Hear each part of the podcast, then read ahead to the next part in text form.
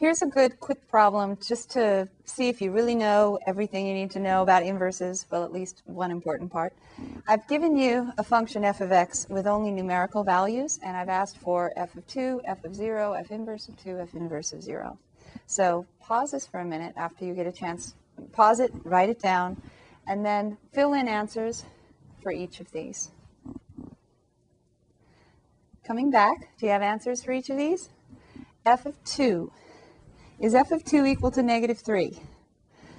F is the original function. When you plug in 2, that means your input is 2. The output is f of 2. So from the table, f of 2 is 7. If you weren't able to do any of these, pause now and do the next one, f of 0. What'd you get for f of 0? Did you get negative 3 or did you get 7? You see how it can be confusing. F is the original function, so your input values represent x's, right? What we normally think of as x. So f of 0 means when x is 0, f of 0 is negative 3. So did you get negative 3? For the next one, I'm not going to say it. Just want you to look at it because a lot of times if I say it, it'll help. A lot of people will say f inverse of 2 equals 7. Now, f inverse of 2 means what value did you plug into f to get 2 as a result? What value did you plug into f to get 2 as a result? So remember, you're looking for the value that you inputted into f and gave a result of 2. We're going backwards, right? We're saying, if you had 2 as a result, what was your input? It's kind of like saying if you squared something and got 9, what did you square? Squared something and got 9, you squared 3, right? That's your calculator is using inverses in a way to figure that out.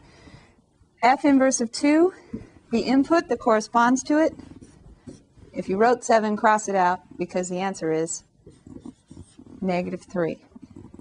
If you keep track of the fact that whatever is in parentheses for the inverse represents the output of the original function, then you go to the outputs of the original function, 2. The corresponding input for y equals 2 is negative 3. So the output of f inverse is the x value, negative 3. All right, if you haven't done D already, pause and find D on your own. F inverse of 0. F inverse of 0 says, what did you input into f to get an output of 0? So you can also help yourself by thinking what we normally think of as a y value of the original function. The y value of the original function is 0. What was the corresponding x value? 7. So f inverse of 0 is 7, even though f of 2 was also 7, right? Two different things we're looking at. F inverse, output of 0 came from an input of 7.